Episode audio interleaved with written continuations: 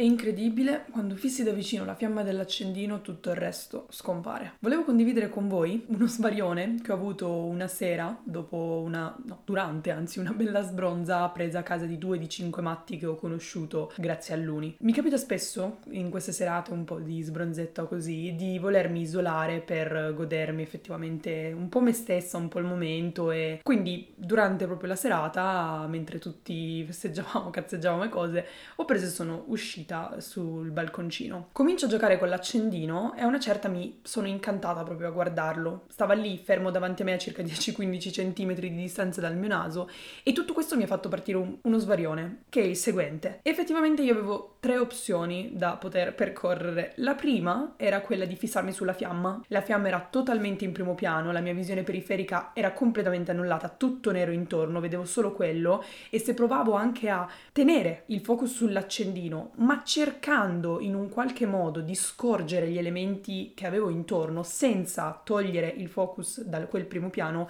l'azione mi veniva quasi impossibile. Quindi c'era l'opzione 2, ovvero allungare la profondità di campo, quindi togliere il primo piano, il focus in primo piano dell'accendino e far sì che quindi quella fiamma si sciogliesse nel paesaggio che prima effettivamente nemmeno avevo notato. Oppure l'opzione 3, spegnere la fiamma. Se ora ci penso, questa, questo svarione è abbastanza banale, solo che durante la sbronza mi ha fatto viaggiare tantissimo, non so per quanto tempo finché non è arrivato Gabri a svegliarmi e dirmi oh tutto bene? E ho fatto effettivamente questo discorso con lui e se non ci fosse stato lui che mi ha riportato tutte le parole che ho detto probabilmente questo episodio non sarebbe stato realizzato. Quindi focus parliamo di focus. E in realtà questa metafora dell'accendino si potrebbe anche paragonare ad un'immagine che era girata un po' sui social e che spero alcuni di voi abbiano visto che era quella di queste tre persone in metro con il telefono davanti agli occhi in cui erano state photoshoppate telefono e faccia per far sì che fossero che si sciogliessero l'una nell'altra dell'altro. E diciamo che questa metafora è molto simile a potrei, potrei, usarla anche per fare il discorso che sto andando a fare, ma sicuramente la metafora dell'accendino è più carina di quelle del telefono perché mi sembra un po' più poetico, più leggero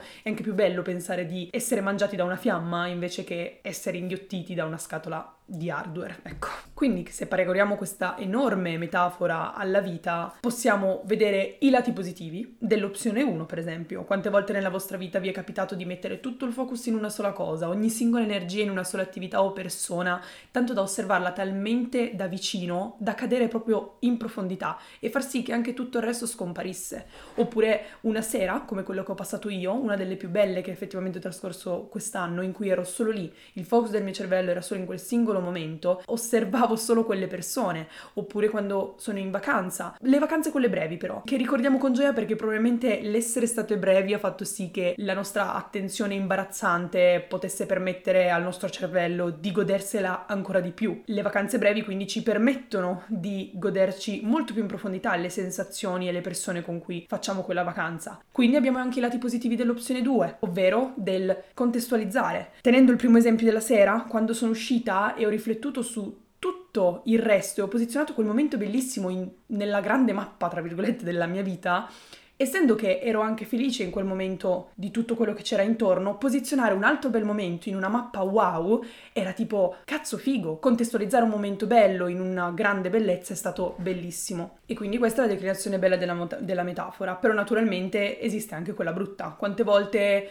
un piccolo puntino di merda in, all'interno di tutta la nostra vita ha fatto sì che la nostra concentrazione si rivolgesse solo a quel puntino, facendoci diventare noi stessi quasi quel puntino di merda, oppure lato negativo della seconda opzione, non riuscire a godersi i momenti belli perché invece di fare il focus su quel momento tendiamo sempre a contestualizzarlo e a mischiarlo a tutto il resto. L'opzione 3 non l'ho nominata perché a parer mio eh, spegnere la fiamma delle varie fiamme della nostra vita senza permettergli di stare o in primo o in secondo piano non può portare migliori benefici dei primi due esempi citati. La domanda che mi sorge a questo punto è come vogliamo scegliere di vivere la nostra vita. E la cosa figa di questa cosa, di questo focus, è che si tratta sempre di una scelta, ma di una scelta che può fare uno switch, switch da fiamma singola a fiamma immersiva in un paesaggio. Può cambiare il gioco sul cambiamento e rendere così see più in movimento la nostra vita. Possiamo scegliere se vogliamo vivere concentrati sulla fiamma del momento oppure possiamo scegliere di contestualizzarla. Però va notata una cosa, quando il mio occhio era concentrato sulla fiamma ci ho messo qualche secondo a spostare il focus perché dopo quasi un minuto in cui fissavo quella fiamma, spostare i miei occhi sul paesaggio e alzare il dito dal tasto che, del gas non era un'azione molto semplice, la fiamma mi scaldava il dito, il dito voleva rimanere al calduccio, l'occhio era molto rilassato, quindi perché cambiare? Ma poi l'ho fatto e ho notato il bellissimo paesaggio dietro. Questo per dire cosa? Che allo stesso modo essere immersi in una situazione bella o brutta rende difficile il distaccamento, motivo per cui uscire da una depressione non è un click, perché a volte in quella merda magari non stiamo bene, però abbiamo realizzato la nostra zona di comfort e di conseguenza fare uno switch, cambiare, togliersi dal focus di quella situazione e cercare di contestualizzare un po' tutto non è un'azione facile. In più dobbiamo considerare la nostra attenzione residuale, ovvero quell'attenzione che rimane nel momento in cui questo switch avviene troppo velocemente.